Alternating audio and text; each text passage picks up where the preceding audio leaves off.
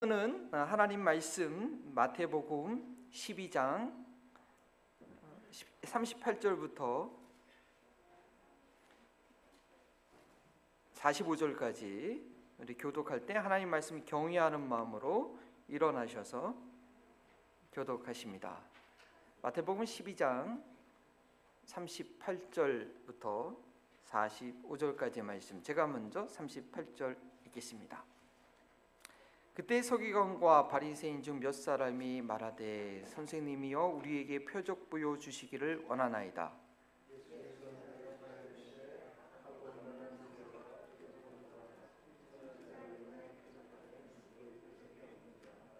요나가 밤낮 사흘 동안 큰 물고기 뱃속에 있었던 것 같이 인자도 밤낮 사흘 동안 땅 속에 있으리라.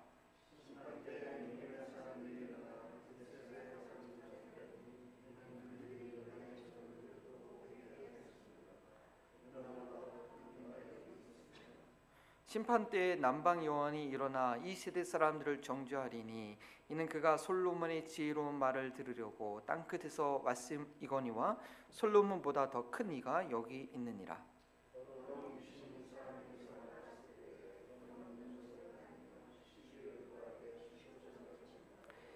이 이르되, 내가 나온 내 집으로 돌아가리라 하고 와보니 그 집이 비고 청소되고 수리되었거늘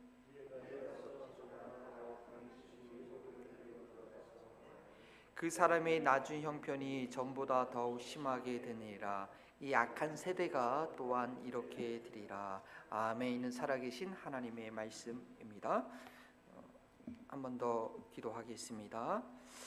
하나님 감사합니다. 이 시간 저희 주님 앞에 서 있습니다. 주님 앞에 나와 있습니다. 주의 제자들이 주님 말씀하실 때에 앞으로 나와 말씀 들었던 것처럼 이 시간 우리 영혼을 주님 앞에 드리기 원하며 주님 앞에 가까이 나아갈 수 있기를 원합니다. 진리의 빛이 비춰지는 시간 되게 하여 주시고, 우리의 마음이 주의 마음으로 주님의 말씀을 인하여 힘을 얻고 회복되어지고 주님과 동행하기에 부족함이 없는 강건한 심령으로 세워지는 시간 되시도록 도와주옵소서. 부족한 종을 불쌍히 여기시며 정말 하나님께서 하나님께서 기뻐하시는 말씀의 일꾼으로 주님 날마다 새로워지게 하시고 주님 사용하여 주옵소서. 감사하며 예수님의 이름으로 기도합니다. 아멘. 주부들이 집에 아이들이 며칠 없거나 이렇게 남편이 출장을 떠나 있어도 아이 좀 외롭다, 쓸쓸하다, 적적하다라고 느끼기보다 어, 그렇기도 하지만 아이 편하고 좋네라고 생각하게 되는 경우는 언제일까요? 첫 번째는 뭐 밥 챙겨주지 않아도 되니까 편하고, 두 번째는 집이 깨끗해지는 거예요. 집이 예. 이제 뭐 집을 지저분하게 할 사람이 없어요. 어, 집 식구들이 있으면 뭐 아무래도 뭐 청소를 해도 금방 또 어지러워지는 것이 뭐 반나절은 못 가죠. 그래서 어지는 사람 따로 있고 뭐 치우는 사람 따로 있는 것 같아서 아주 주부들의 스트레스가 확 올라갑니다. 사춘기 자녀를 둔 자녀들 분들 뭐 특별한 아이가 아니라면 누구나 다 경험했을 것입니다. 그냥 하루 이틀 그냥 냅두면요 방이 난리가 납니다. 막 발디딜 틈도 없이 막 어지럽혀 있고, 아이고 이게 사람 사는 공간이야 하고 이제 한숨이 나오게 되죠. 근데 그것이 맞는 현실입니다. 그 아이가 이제 아이에서 성인으로 성장함에 있어서 사춘기잖아요. 정체성이 혼란이 오니까 뭐 정신이 없어요. 그래서 뭐 삶 자체가 정리가 안 되니까 생활 반경 전도도 정돈이 안 되는 건 너무나 당연합니다. 방을 치워준다고 해결될 문제가 아니고요. 그럴 땐 차분하게 앉아서 대화를 나누면서 복잡한 감정이 좀 정돈이 되도록 도와줘야 되죠. 여러분 다 경험하셨죠, 그렇죠? 아 근데 어느 정도 좀 안정됐다 싶은데 또 다시 방이 난리가 나도. 예, 시간이 지나면서 정체성이 정립이 되면 괜찮아질 것입니다.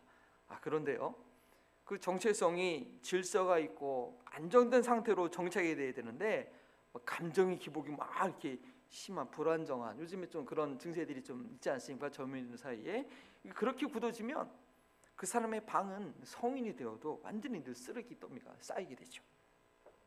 오늘 하나님의 말씀은 예수님을 거부한 세대가 어떻게 혼돈된 상태에 빠지게 되는지 경고하는 어, 경고하시는 그런 말씀이 있는데, 이 마태복음 십이 장 전체를 총 정리하는 그런 내용일 수 있습니다. 오늘까지 다섯 번에 걸쳐서 강의한 이 마태복음 십이 장, 숫자는 좋은데 참 편한 내용이 아니었죠? 마태복음은 하나님 나라의 복음을 이해함에 있어서 어떤 복음서보다도 예수님의 제자들을 강조하기 때문에 십자가를 지고 예수님을 따라가는 삶에 대한 그런 강조가 아주 많고요, 그만큼 그렇지 못한 이들에 대한 신랄한 비판이 나옵니다. 쉽게 말하면 윤리적인 내용이 많이 나온 거예요. 근데 그 비판, 그 책망, 그게 집중적으로 나온 것이 오늘 십이 장이었고요.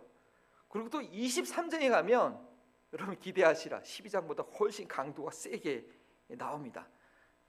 그래서 이번 주가 지나고 나면 다음 주부터는 이십삼 장에 가기 전까지는 좀 이렇게 격려와 이 소망을 주는 그런 메시지를 여러분이 기대하셔도 됩니다. 제가 왜 이 말씀을 드린가 하면은, 그럼 오늘까지는 오늘 본문까지는 좀 철저하게 깨지게 하는 말씀 그대로를 저와 여러분들이 그대로 좀 기분 나빠하지 마시고 좀 받아, 받을 수 있기를 바랍니다. 오늘 말씀의 주제는 한번 같이 읽어볼까요? 회개로 깨끗해진 삶을 말씀으로 유지하자입니다. 철저한 회개에 대한 것, 그리고 그 이후에 어떤 수고를 해야 하는지에 대해 도전을 좀 드리기 원합니다. 어쩌면 회개에 대한 것은요, 제가 매주 드리는 말씀이에요. 제 설교 스타일 자체가 그래요. 표준적인 하나님의 그 기준을 여러분에게 설명하고 적용해 가서 이 기준에 미치지 못한 부분은 파고 파가지고 막 이렇게 해야 된다고 늘 뭐 그렇게 회개의 말씀을 여러분께 드리니까 저도 죄송하지만 그게 어떻게 제 설교 스타일이 굳어져 버렸어요. 예. 근데 오늘 말씀은 그런 일상에서의 회개를 말하는 것이 아니라 근본적으로 회개하지 않고 또 그 회개가 피상적인 영혼들의 심령에 비수를 꼽을 수 있는 그런 말씀이 될 수도 있습니다. 그리고 그렇게 될 수가 있다고 한다면 정말 저희 심령 가운데 놀라운 부흥이 일어날 텐데 하나님의 은혜를 기대합니다. 지난주에 용서받지 못할 죄, 성령 회방에 대해서 강력하게 말씀하셨는데 그 말을 들은 서기관과 바리새인들이 중에서 몇 사람이 예수님께 따지듯 욕을 합니다. 정말 예수님이 그게 정말 우리가 성령 회방한 죄라고 한다면 그 말을 입증할 수 있도록 표적을 보여달라고 그러죠. 근데 예수님의 권위에 좀 기가 눌렸는지 조심스럽게 얘기합니다. 그래서 삼십팔 절에 선생님이여 우리에게 표적 보여주시기를 원하나이다 라고 이렇게 조심스럽게 얘기를 해요. 그렇지만 그들의 생각과 의도는 여전히 악합니다. 그들이 정말 믿으려고, 그걸 인정하려고 표적을 원한 걸까요? 그게 아니죠. 사실 유대인들은 하나님께서 약속하신 그리스도를 기다리면서 그리스도가 맞는지 확인하기 위해서 표적을 구했고 또 그것이 성경적입니다. 그래서 사도 바울이 고린도전서 일 장에 보면 유대인들은 표적을 구하고 헬라인들은 어, 지혜를 구하나 나는 그리스도 예수 십자가를 전한다 하면서 그런 얘기도 하지 않습니까? 지금까지 마태복음을 배워오셔서 아시겠지만 예수님께서는 일부러 드러내지 않으실 만큼 정도로 모든 군중들이 놀라워하며 따를 만큼 이미 충분한 증거를 하셨죠. 산상수훈을 통해서 선지자들과 율법을 완성시키는 말씀, 또 많은 병자를 치유하시고 도리어 군중들에게 알리지 말라고 할 정도로 이미 증거를 다 하셨습니다. 그리고 바로 결정적인 증거가 오늘의 말씀이 나오게 한 귀신 들려서 말하지 못하고 기먹은 사람을 고치신 그런 표적, 바로 이사야 선지자가 예언했던 그 표적을 했습니다. 예수님께서 영적인 세계와 육적인 세계의 모든 영역에서 치유자요 구원자라는 그런 대표적인 그 사건이었죠. 아, 그런데 이런 분명한 표적에도 불구하고 그것을 귀신의 사역이라고 하고 하고 도대체 무슨 표적을 다 더 보여달라는 것입니까? 이들이 원하는 것은 믿으려고 표적을 보여달라는 것이 아니라 무슨 일을 해도 우리는 인정할 수 없고 믿을 수 없다는 그런 표현에 불과합니다. 따라서 삼십구 절에 예수님께서는 그들에 대해서 악하고 음란한 세대가 표적을 구한다고 그렇게 책망하십니다. 악하고 음란한 세대란 것은 하나님을 신뢰하지 않고 하나님을 떠난 세대를 말하는 대표적인 표현입니다. 그러나 이 그들이 믿을 마음이 없는 상태에서 구한 이 표적은요, 도리어 정말 그들에게 무엇이 필요한지를 알려주는 그런 요청이 됩니다. 그들의 요청에 대해서 예수님께서 뭐라고 말씀하십니까? 다시 한번 눈먼 자를 뜨게 하십니까? 그게 아니죠. 요나의 표적 외에는 더 이상 보여줄 것이 없다라고 말씀하시죠. 그리고 그것이 바로 너희들에게 가장 필요한 표적이라고 말씀하십니다.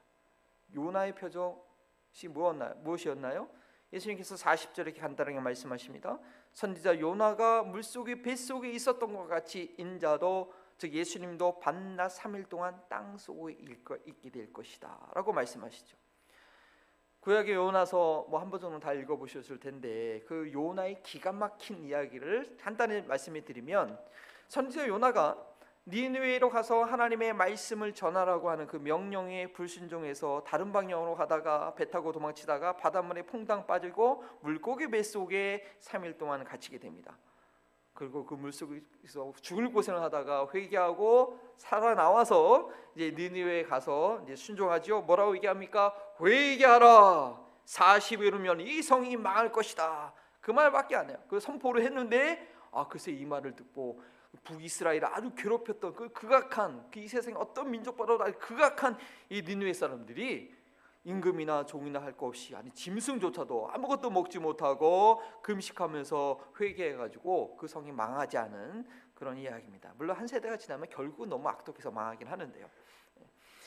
예수님께서 보여줄, 보여야 할 이 요나의 표적이라는 것은 삼 일 만에 물속의 뱃속에서 나와 선포한 요나의 말씀을 듣고 니느웨 온 백성들이 회개하였던 것처럼 예수님으로 인해서 회개의 역사가 일어난다는 것입니다. 예수님께서 죽으시고 돌무덤에 삼 일 동안 계시다가 부활하심으로 인해서 온 인류가 회개하게 되는 그런 역사입니다.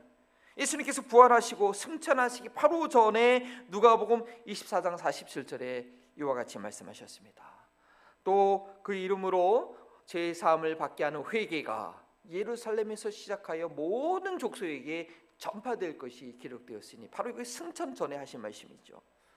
요나가 물속에 물고, 어, 물속의 뱃속에서 삼 일 동안 갇혀있던 것은요, 이거 뭐예요? 불순종으로 인한 것이었지만, 예수님께서 삼 일 동안 물 돌무덤에 갇히신 것은 하나님께 순종하셔서 모든 인류의 죄를 위해서 대신 죽어야 하기 때문이었습니다. 불순종했던 선지자 요나가 회개의 선포에도 이 포악한 니느웨 사람들이 모두 회개했다고 한다면, 순종하여 죽으시고 부활하신 예수님의 회개의 선포는 더 놀랍게 성취될 것입니다. 굳어진 마음으로 인해서 어떠한 표적도 받아들이지 않는 이 세대 사람들에게 정말 필요한 그런 기적은, 표적은 회개의 기적이었습니다. 그리고 그 기적을 위해서 예수님께서는 십자가의 죽음을 감수하셨고 돌무덤에서 삼 일 동안이나 계셨습니다. 눈먼 자가 눈을 뜨고 귀머거리가 눈을, 귀가 열리는 기적보다 더 놀라운 기적과 능력을 원하는 그들에게 예수님께서는 마지막으로 자신의 생명을 내어주는 희생을 말씀하십니다. 도대체 말을 듣지 않는 사람들, 어떻게 뭐 때려팰 수도 없고, 그건요 마지막으로 죽음의 희생으로 사랑을 확증할 수밖에 없는 것입니다. 그러나 예수님께서는 이들의 회개에 대해서 아주 회의적인 경고를 하십니다. 사십일 절이죠. 심판 때에 니느웨 사람들이 일어나서 이 세대 사람들을 정죄하리니라고 말씀하십니다. 왜요? 그들은 불순종한 요 선지자 요나의 선포를 듣고 회개하였는데, 이 악하고 음란의 세대 사람들은 순종의 모범이요 하나님께서 친히 보내신 아들의 말을 듣고도 회개하려고 하지 않았기 때문입니다. 회개하기보다도 더 큰 표적, 더 확실한 것, 이거 외적으로 드러나는 것, 이것을 원하는 이들의 심리는 도대체 무엇일까요? 첫 번째, 문제의 원인을 내부에서, 나에게서 찾지 않고 외부에서 찾으려고 합니다. 자신을 보지 못하고 외부의 것이 충족되어지면 해결될 것이라고 믿기 때문입니다. 보지 못하는 눈을 가지고 있는데 볼 수 있다고 생각하고 있는 것입니다. 사람은요 멀쩡한 두 눈을 가지고 자식, 자기 자신을 볼 수 있는 것이 아니라 늘 남을 보게 됩니다. 그게 현실입니다. 그게 이 사람의 인체 구조입니다. 남들이 납득하지 못할 그 행동을 하고 있는 것을 내 눈으로 보고 있을 때, 그것을 그 사람의 문제로 보지, 그를 보고 있는 나로 인한 것이라고는 상상도 못하는 것이 이 회개하지 못하는 이들의 보편적인 심리 상태입니다. 두 번째는요, 작은 것을 소홀히 여기고 작은 죄악을 별것 아닌 것으로 여깁니다. 큰 것은 작은 것에서 시작된다는 일반 진리를 무시합니다. 어떤 악한 죄, 죄인도요 갑자기 큰 악을 행하는 것이 아닙니다. 한 번 한 거짓말이, 한 번 맛본 쾌락이, 하루 게을러진 것에서 시작되는 거죠. 아무리 작은 죄악이라도 회개하지 않고 남, 남겨두면 그 위에 다른 죄악들을 이렇게 불, 들러붙게 되어 있는 것이에요. 그래서 회개의 기회를 놓치면 놓칠수록 죄악의 기회가 많아지게 됩니다. 어떤 큰 죄에 대해서만 회개할 수 있다고 생각하지 마십시오. 침례 요한의 그 회개를 받아들이지 않은 이들이 결국 예수님을 거부했습니다. 어떤 큰 죄를 지은 사람이 울고 불고 회개하는 것이라고 생각하지 마십시오. 어떤 대단히, 대단한 사건이 생기면 아, 내가 큰 죄를 졌으니까 내가 회개해야겠다라고 생각하지 마십시오. 양심에 꺼리끼는 지극히 작은 잘못도 바로 내가 죄인이라는 것을 알려주는 것입니다. 죄인이 거룩하신 창조주 하나님 앞에 서게 되면 이 죄의 경중의 문제가 아니라 죄가 있다는 것 그 자체로 인하여서 하나님의 진노 앞에 죽을 것 같은 공포감을 갖게 되는 것이 사실입니다. 그것이 성경이 증거하는 이사야 선지자가 경험한 하나님의 거룩의 능력입니다. 영원히 꺼지지 않는 그 지옥불이 떨어지기 전에 우리는 이 은혜를 경험해야 됩니다. 그 하나님을 알기 전에 내가 하나님을 안다고 감히 말하지 마십시오.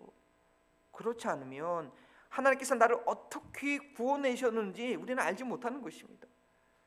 하나님의 아들이 직접 십자가에서 죽는 것 외에는 그 어떤 방법으로도 나의 죄가 하나님 앞에서 가려질 수 없다는 그 사실을 분명히 체험하셔야 됩니다. 그건요, 뭐 살인죄, 뭐 간음죄, 무고하게 여러 사람을 막 무참히 죽인 이 사이코패스들에게만 해당되는 말이 아니라는 거예요.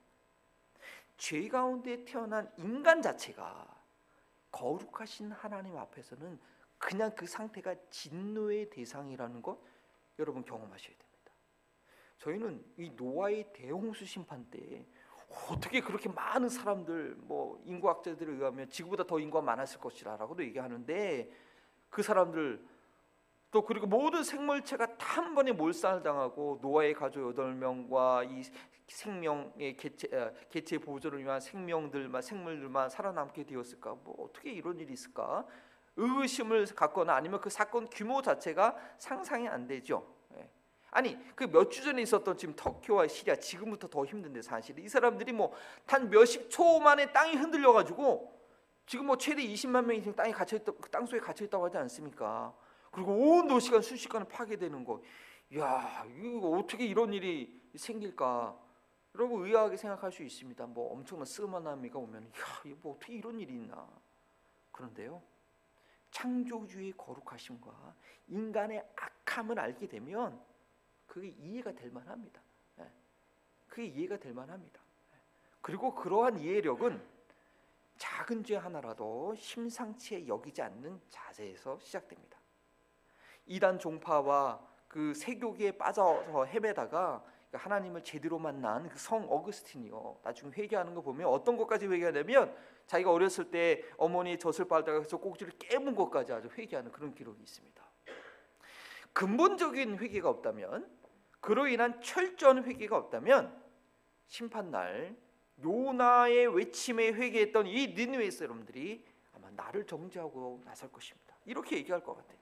아이고 우리는 그 우둔한 선지자 요나의 선포에도 금식하며 회개했는데 야 어떻게 너는 하나님의 아들 너의 죄를 위해서 십자가에 죽으시고 부활하셔서 너를 찾아오신 예수님을 안다고 하면서 너희 너희 그 심각한 죄악을 가볍게 여기고 어? 돌이키려고 십자가도 지지 않고 어떻게 십자가 앞에 이 배 없이 백보자 심판 앞에 서게 됐냐, 야 참 어떤 판결이 내려질지 내가 참 걱정이 된다 라고 우리를 정죄하시다는 것입니다. 인간이 가지고 있는 이 선악의 지식으로서가 아니라 창조주 하나님 앞에서 비교할 수 없는 피조물이 빠져있는 죄의 상태를 발견하고 예수 그리스도의 보혈만이 그 죄에서 건져낼 수 있다라는 그 사실을 인정함으로 회개한 상태가 아니라고 한다면, 내가 짓는 수많은 죄악에 대해서 인간의 이성을 가지고 선악의 지식을 가지고 아이고 이것은 이래서 이런 것이고 저것은 저래서 저런 것이고 핑계에 핑계를 대었던 아담과 하와처럼 남탓만 하다 세월 다 보냅니다. 아담과 하와가 무화과 나뭇잎으로 자신의 부끄러운 부분만 가리려고 했던 것처럼 나름대로 자신을 합리화해가지고 아주 죄책감을 면하고 지내려고 하지요. 그러나 하나님께서 아담과 하와를 찾아오셔서 짐승의 피를 흘려서 그 가죽으로 옷을 만들어 썩어질 나뭇잎을 대신해 주셨던 것처럼, 하나님께서는 죄악을 인정하지 않으려고 하는 우리 인간들의 교만을 무장해제시키시고 예수 그리스도의 보혈로 새 옷을 입혀 주실 것입니다. 그 새하얀 옷을 입은 영혼들은, 정말 그 새하얀 순결한 옷을 입은 영혼들은 아주 작은 죄악에도 남들이 아니라 자신이 더럽혀진 모습을 보면서 날마다 자복과 회개의 눈물을 흘리게 되는 것입니다. 한순간도 그 십자가를 내려놓을 수가 없는 것입니다. 그러면 나를 위해 죽으신 예수님을 구세주로 믿는다고 하면서도 그냥 무덤덤한 삶을 살게 되는 것일까요? 부활의 몸이 아닌 아직 육체의 몸을 가지고 있기에 날마다 도전해오는 그런 죄악의 욕망이 분명히 있는데, 왜 그걸 보지 못하고 대충 그냥 뭐 다 그럴 수도 있지라고 타협하면서 살아가는 것일까요? 그 다음에 말씀하시는 예수님의 책망의 의미를 여러분 아셔야 됩니다. 솔로몬의 지혜를 듣고자 예루살렘에서 멀리 떨어져 있는 남방에서 찾아온 여왕의 이야기를 하십니다. 열왕기상 십 장 말씀에 의하면 그 여인의 이름은 스바 왕이죠. 스바 여왕이었고, 십 장의 열왕기상 십 장의 말씀 보면 아주 수많은 수행원들을 데리고 그 어떤 나라의 임금들도 가져오지 않은 엄청난 재물을 가지고 예물을 가지고 솔로몬의 지혜로운 말씀을 듣고자 찾아왔습니다. 그런데 예수님께서 심판날에 니느웨 사람들과 마찬가지로 이 스바 여왕이 일어나서 약하고 음란에 사는 사람들을 정죄하게 된다고 말씀하십니다. 사십이 절 말씀이죠. 솔로몬보다 더 크니 예수님께서 지금 이 세대 사람들의 앞에 있기 때문입니다.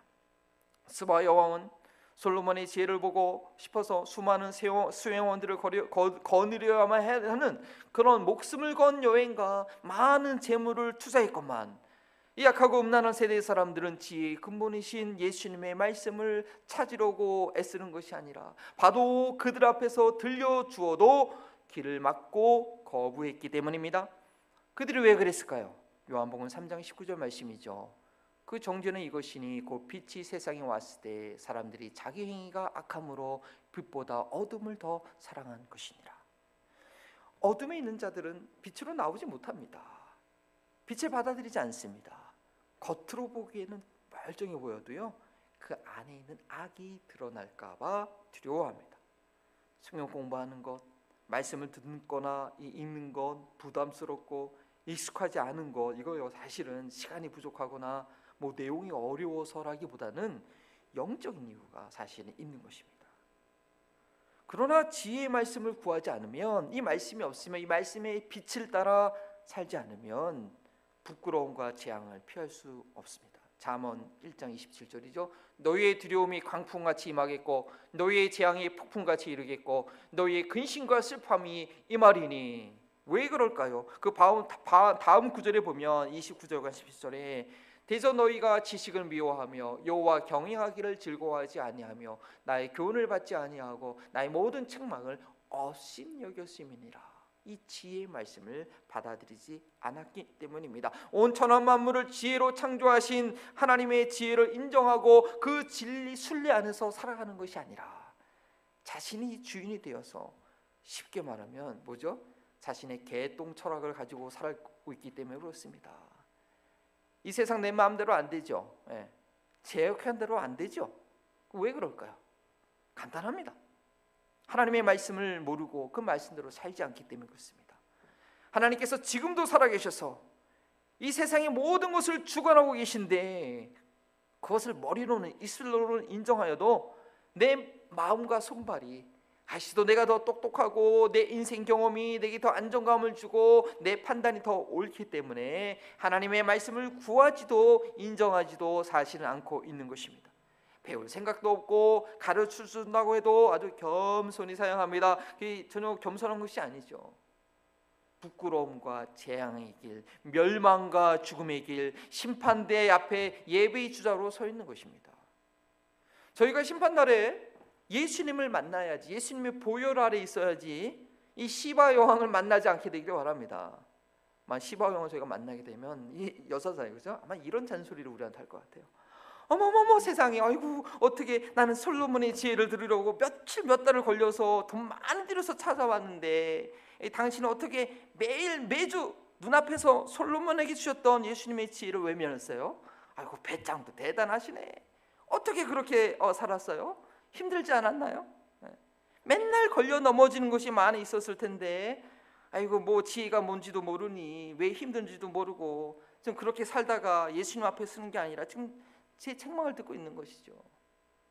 이런 얘기를 듣게 된다는 것입니다. 악하고 음란한 세대가 철저하게 회개하지 못하는 것처럼 저희 그리스도인들도 자신을 돌아보는 그런 회개의 삶이 없는 것, 즉 날마다 조금씩 변화되는 이 성화의 삶이 없는 것, 이것은 말씀의, 말씀이 우리의 삶의 기준이 되지 않아서 그렇습니다. 요한일서 일 장 십 절이죠. 만일 우리가 범죄하지 아니하였다 하면 하나님을 거짓말하는 이로 만드는 것이니 또한 그 말씀이 우리 속에 있지 아니함이라. 내가 왜 범죄하지 않았다고 하는가? 말씀이 내 안에 없어서 그래요.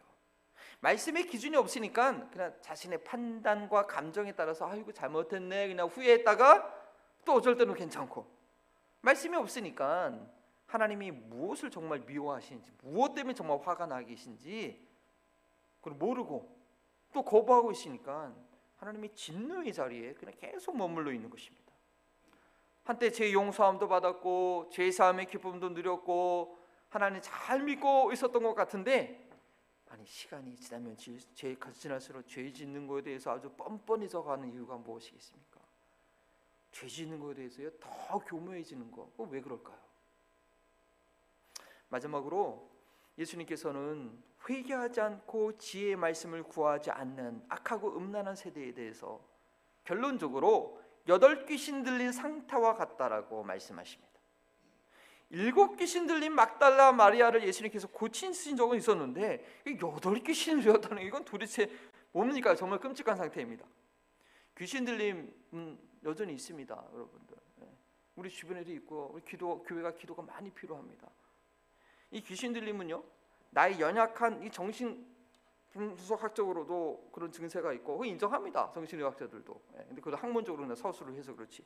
이 귀신 들림은 내 자아가 연약해진 사람들, 자아가 연약해져가지고 외부의 영적 세력이 침투해서 나의 의지와 상관없이 나를 통치하는, 통제하는 그런 상태입니다. 하나의 귀신이 지배해도 지킬 박사와 하이드처럼 이야기처럼 낮에는 유능한 의사요, 밤에는 악마로 살아가는 고통을 겪는데 여덟 귀신이 한 인격을 지배하면 그 고통은 말로 다 할 수 없는 것입니다. 이, 생, 이 사람의 상태는요, 원래 한 귀신에게만 괴롭힘을 당하고 있었습니다. 그 귀신이 나가가지고 그 사람도 한때는 정신이 멀쩡했어요.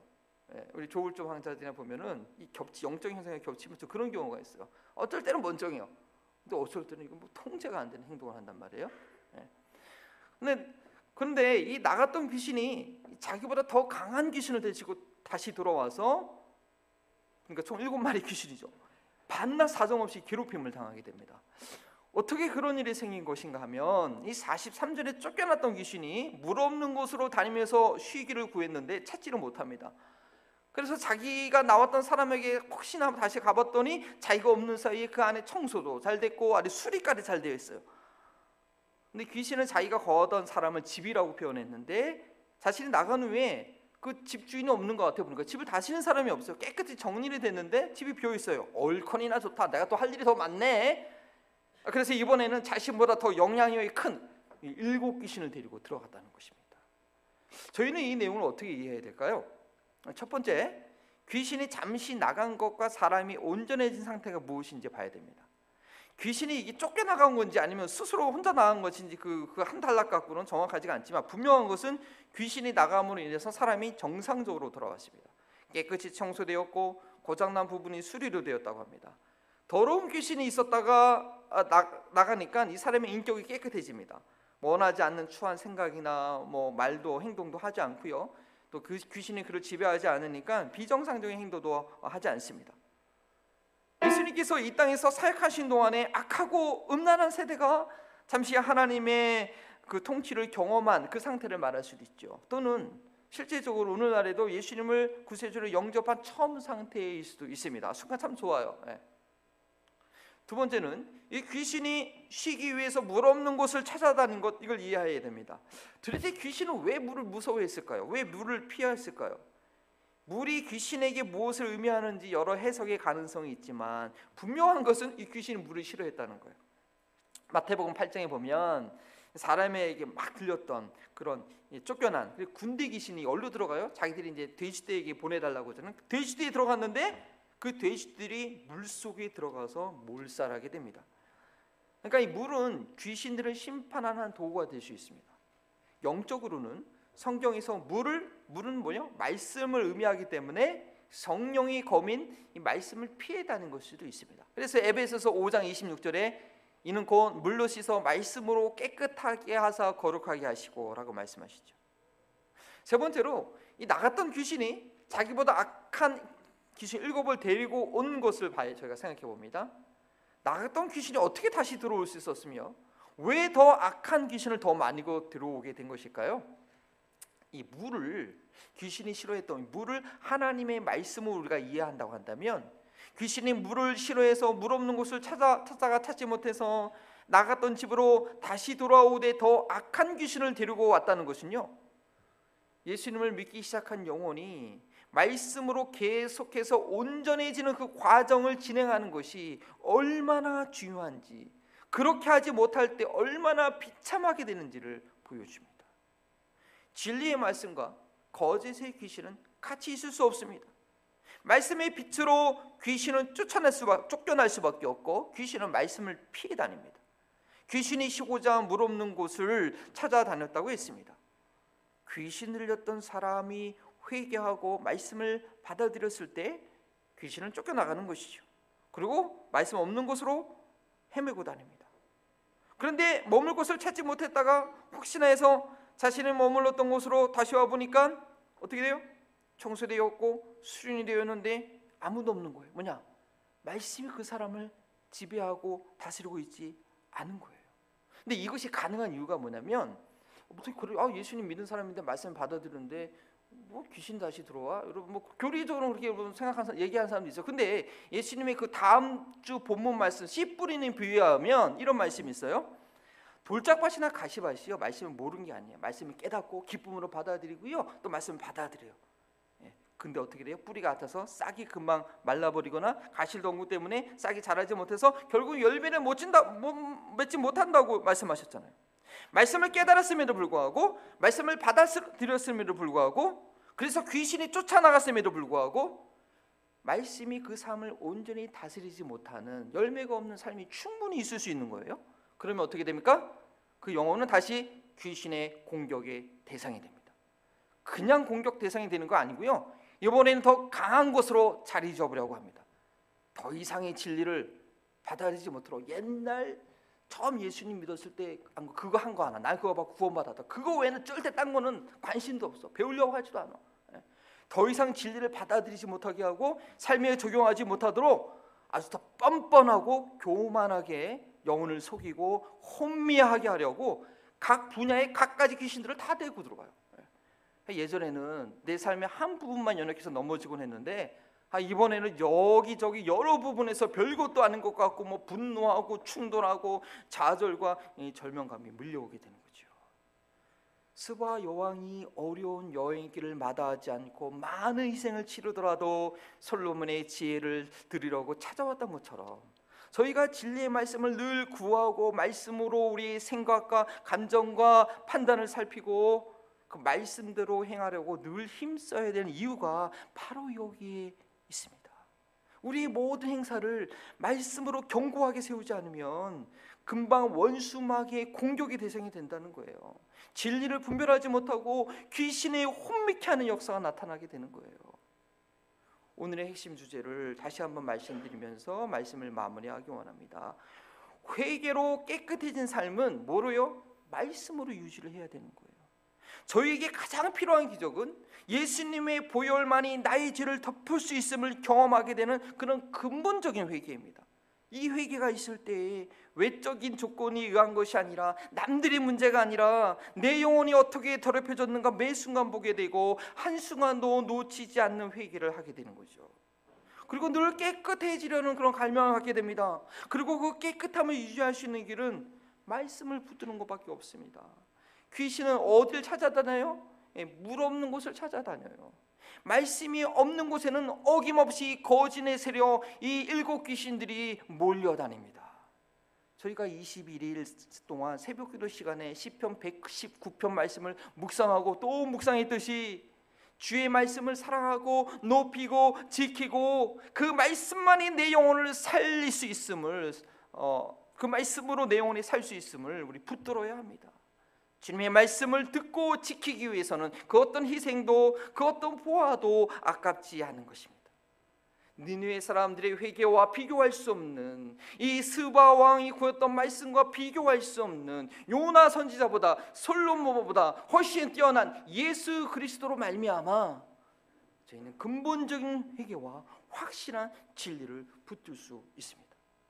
복음으로 말미암아 성령이 역사하는 이 시대를 살면서 우리가 다른 어떤 것을 구하냐고 내 자신의 죄는 회개하지 못하고 말씀을 찾지 않는 그런 삶이 된다고 한다면 심판날에 예수 그리스도의 보혈의 피 아래에 보호받는 것이 아니라 니느웨 사람들의 책망을 받게 되고 이 시바 여왕의 잔소리를 듣게 될 것입니다.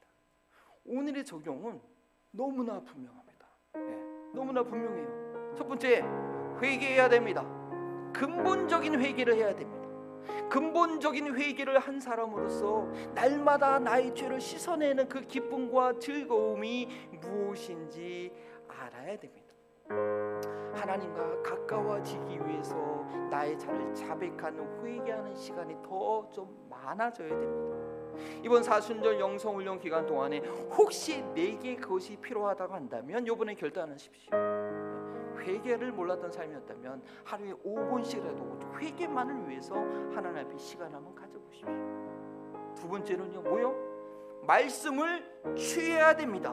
말씀을 사모해야 됩니다. 정말 가난한 심정에 대해서 그 한 단어라도 꽉 붙잡고 내가 적용하려고 애쓰고 수고해야 하는 것입니다. 진리의 빛이 한번 내 영혼에 비춰진 이후에 말씀의 양식을 계속 섭취하지 못하면 그 결과는 끔찍한 것입니다. 우는 사자처럼 악한 원수마귀가 삼킬 자를 지금 찾고 지금 이 예배의 시간을 찾고 있는데 그 더럽고 악한 귀신이 아이고 내가 좀 살찌면서 열심히 부지런히 찾고 있는데 말씀이 나를 다스리지 않는 그런 빈집이 되어버린다면 물이 없는 곳이 되어버린다면 강도의 소굴이 되고 말 것입니다. 사순절 영성훈련 기간 가운데 하나님의 말씀과 더 가까워지게 하는 이 훈련은요, 한 명인도 예외 없이 그 누구라도 자기가 알고 있던 그 수준에 자기가 하고 있던 그 수준에서 한 단계 더 업그레이드 해야 될 것입니다. 오늘 저희는 서기관과 이 바리새인들의 아니 도발적인 요청으로 인해서 정말 중요한 것을 깨닫는 복을 받았습니다. 뭐냐? 우리 믿음의 여정 가운데 회개와 말씀이 너무나 중요한 것입니다. 혹시 그것을 놓치고 있었다고 한다면 아깝고 더러운 귀신이 내 삶 가운데 자리 잡으려고 호신탐탐 노리고 있을 때에 나도 모르게 기회를, 그 빌미를 제공했었는지도 모릅니다. 우리가 그러한 삶이 되지 않도록 적용의 질문을 여러분께 드립니다. 다시 눈을 감고 한번 가만히 생각해 보십시오. 누군가를 원망하고 있습니까? 그 원망의 대상으로 인해서 먼저 내가 회개할 것은 무엇이겠습니까? 그 원망의 대상 때문에 내가 회개할 것이 있다라고 우리는 인정할 수 있어야 됩니다. 그것을 보게 해달라고 우리는 기도할 수 있어야 됩니다. 두 번째 질문입니다. 왜 말씀을 가까이 하지 못하고 있는지 그 이유를 알고 계십니까? 말씀을 가까이 하지 못하게 하는 그 어둠의 정체가 드러나도록 저희는 기도해야 됩니다. 매일 말씀을 읽지 않는다고 한다면, 매일 말씀을 듣지 않는다고 한다면 어떻게 그리스도인이라고 하겠습니까? 어떻게 살아가려고 그러십니까? 시간 우리 함께 주의 도움을 구하며 구하 기도하며 기도합니다. 누구를 원망하는 사람이 있다고 한다면 바로 내가 회개할 것이 있는 것입니다. 말씀을 가까이 하지 못하게 이 어둠의 세력들을 지금 떠나가게 해달라고 우리 주의 이름으로 짓고 함께 기도합니다. 주여 아버지 하나님 감사합니다. 그리스도의 보혈로 사신 이 교회 가운데, 그리스도의 보혈로 구원하신 귀한 영혼들 가운데 하나님 계속해야 되는 회개와 말씀의 삶이 우리 가운데 필요하게 하시니 감사합니다. 아버지 저희 교회를 통하여 이 회개의 역사가 계속해서 훈련되어 일어나게 하여 주시고, 말씀이 깨달아지고 말씀이 들려지고 말씀이 보고자 하는 그런 성령의 역사가 계속해서 일어나게 하여 주시옵소서. 아까운 수마귀는 계속해서 공격해 올 것입니다. 아까운 수마귀는 악한 거룩한 귀신들이 계속 우리를 미혹해 오지만 담대하게 말씀 가운데 서 있게 하시고, 주님의 진리 가운데 서 있게 하시고, 하나님 한순간도 안심하지 않냐고 주님을 끝까지 붙잡을 수 있는 그런 믿음 가운데 서 있도록 하나님 우리 영혼을 새롭게 하시며 주님의 권능과 진리로 주님 함께하여 주시옵소서. 주님 함께하여 주시옵소서. 주님 붙잡아 주시옵소서. 주님 도와주시옵소서. 우리 세상에 있는 많은 영혼들이 노아의 홍수 심판 앞에 있는 것처럼, 저 지진의 대환란 가운데 있는 것처럼 괴로움과 심판 앞에 두고 있지만 왜 그런지 원인도 모르고 해결책도 모르고 방황하고 있을 때, 방황하고 있을 때 그리스도의 보혈의 피로 사신 주님의 몸된 교회를 이곳에 세워주시니 감사를 드립니다. 참이 교회를 통해서 날마다 하나님께 나아가는 회개의 역사가 일어나게 하여 주시옵시고, 참된 진리의 말씀이 깨달아지고 그 말씀대로 살아가는 주님의 신실한 백성들이 각 지역사회와 각 가정과 각 곳에 세워지는 놀라운 역사가 나타나게 하여 주시옵소서. 우리가 이 땅 가운데 믿음의 여정을 가는 동안에는 계속해서 영적인 전쟁이요 말씀으로 싸워야 될 사명이 우리 가운데 있음을 알고, 한번 공격당하고 한번 쓰러졌다 할지라도 낙심하지 않고 계속해서 주님을 신뢰함으로 회개와 말씀 가운데 굳건히 서일 수 있는 저희를 되게 하여 주시옵소서. 주님 그렇게 이 한 주간에도 우리에게 은혜를 주실 믿고 감사하오며 예수 그리스도 이름으로 기도합니다. 아멘.